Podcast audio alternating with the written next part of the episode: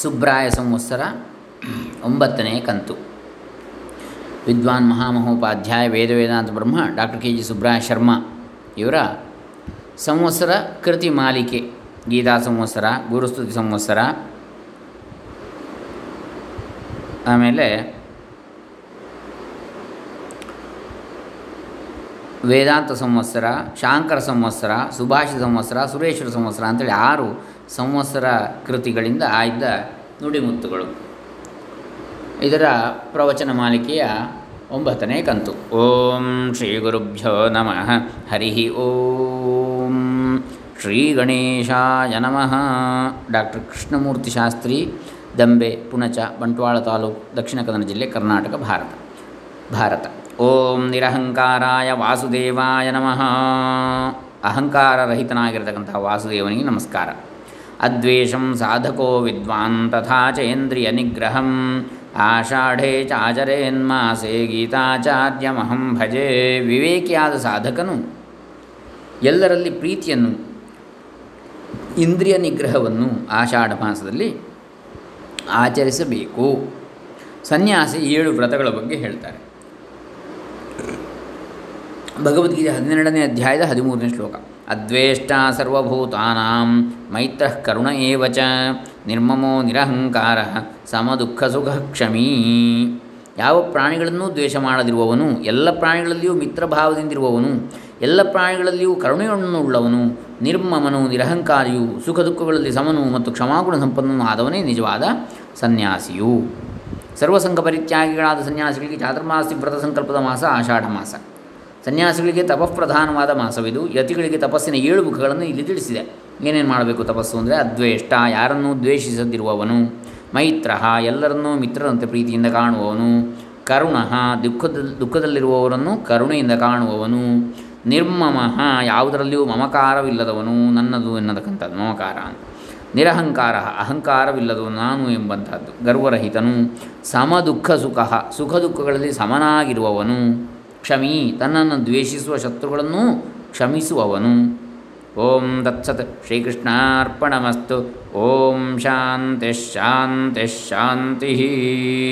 ಇದು ಗುರುಗಳ ಗೀತಾ ಸಂವತ್ಸರ. ಇನ್ನು ಗುರುಸ್ತುತಿ ಸಂವತ್ಸರ. ಓಂ ಪ್ರಾಣತತ್ವವಿದೆ ವೇದಾಂತ ಭಾಸ್ಕರಾಯ ನಮಃ. ಪ್ರಾಣತತ್ವವನ್ನು ಬಲ್ಲಂತಹ ವೇದಾಂತ ಸೂರ್ಯನಿಗೆ ನಮಸ್ಕಾರ.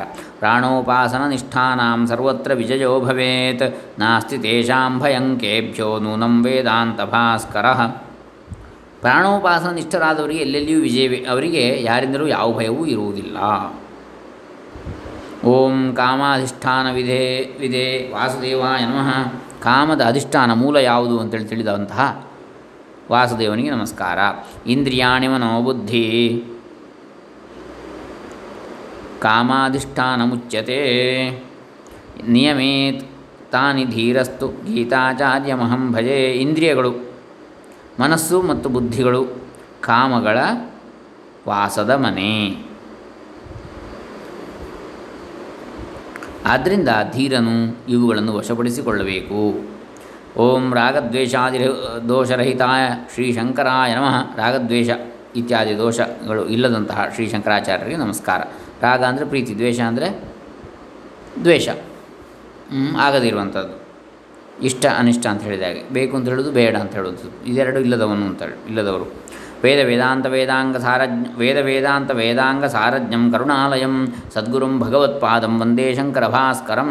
ವೇದಾಂತಗಳ ಸಾರವನ್ನು ಬಲ್ಲಂತಹ ಕರುಣಾಲಯರು, ಕರುಣೆಯ ಆಲಯ, ಕರುಣೆಯ ಮನೆ, ಆಶ್ರಯಸ್ಥಾನ ಸದ್ಗುರುಗಳು ಆದ ಶಂಕರ ಭಗವತ್ಪಾದ ಭಾಸ್ಕರರಿಗೆ, ಸೂರ್ಯರಿಗೆ ನಮಸ್ಕಾರ.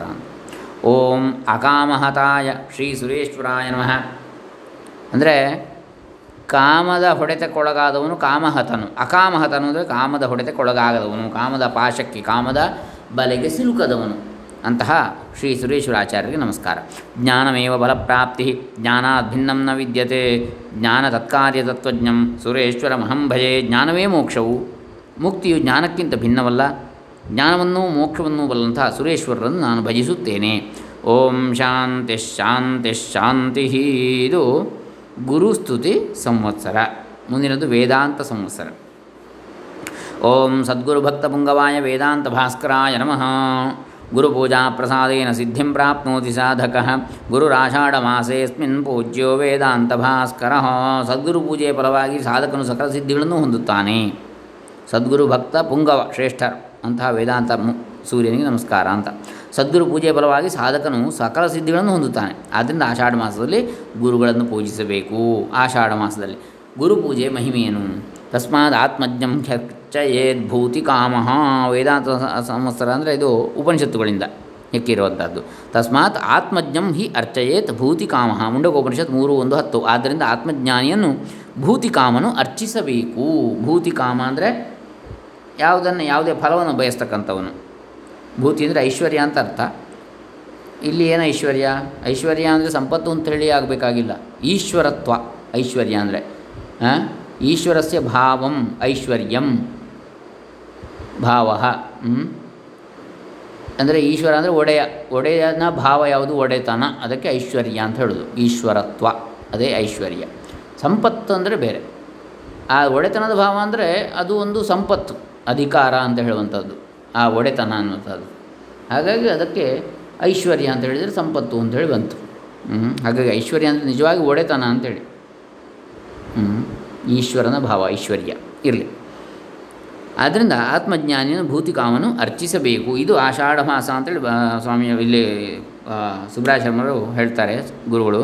ಭಗವಾನ್ ವೇದವ್ಯಾಸರು ಅಂದರೆ ಅವರು ಇಡೀ ವರ್ಷಕ್ಕೆ ಒಂದೊಂದು ಮಾಸಗಳಿಗೆ ಒಂದೊಂದು ದಿವಸಕ್ಕೆ ಬೇರೆ ಬೇರೆಯಾಗಿ ಒಂದೊಂದು ದಿನ ಒಂದೊಂದು ನುಡಿಮುತ್ತುಗಳನ್ನು ಹೇಳಿದ್ದಾರೆ ಈ ಸಂವತ್ಸರ ಮಾಲಿಕೆಯಲ್ಲಿ. ಈಗ ವೇದಾಂತ ಸಂವತ್ಸರದಲ್ಲಿ ಬೇರೆ ಬೇರೆ ಉಪನಿಷತ್ತಿನ ಅಂದರೆ ವೇದಾಂತ ಅಂದರೆ ಉಪನಿಷತ್ತು ಅದರ ಬೇರೆ ಬೇರೆ ವಾಕ್ಯಗಳನ್ನು, ವಿಶೇಷ ವಾಕ್ಯಗಳನ್ನು ಅರ್ಥ ಸಹಿತ ವಿವರಿಸಿದೆ. ಒಂದೊಂದು ಪುಟದಲ್ಲಿ ಒಂದೊಂದು ನುಡಿಮುತ್ತು, ಒಂದೊಂದು ತಿಂಗಳಿಗೆ, ಆಮೇಲೆ ಒಂದೊಂದು ದಿವಸಕ್ಕೆ ಅಂತೇಳಿ ಇಡೀ ವರ್ಷಕ್ಕೆ.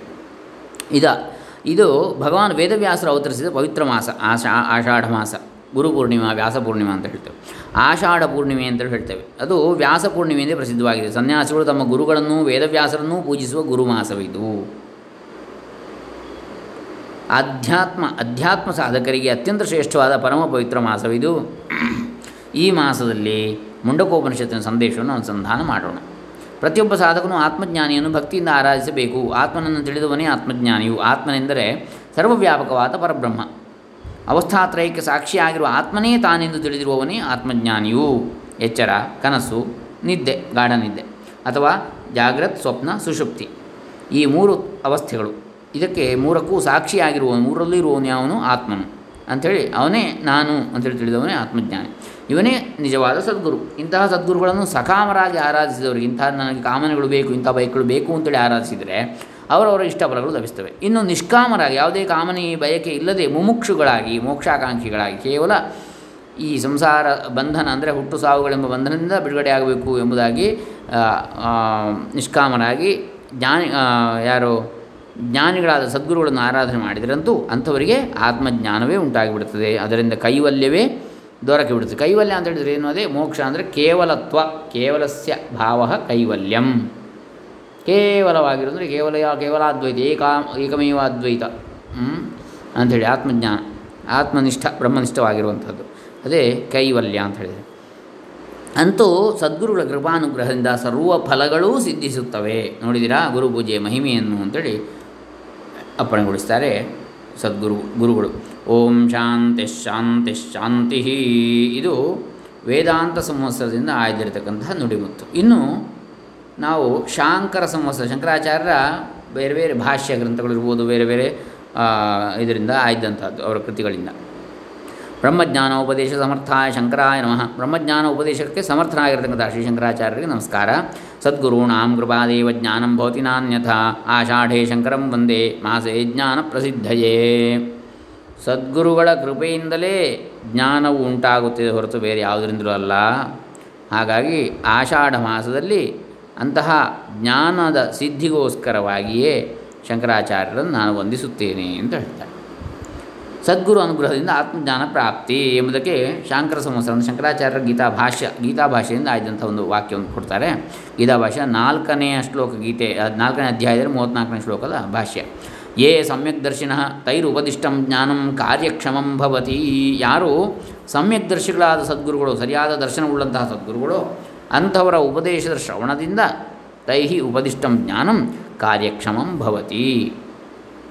ಅದರ ಶ್ರವಣದಿಂದ ಶಿಷ್ಯರಿಗೆ ಆತ್ಮಜ್ಞಾನ ಉಂಟಾಗುತ್ತದೆ. ಆ ಜ್ಞಾನವೇ ಸರಿಯಾದ ಸಮರ್ಥವಾದ ಆತ್ಮಜ್ಞಾನ.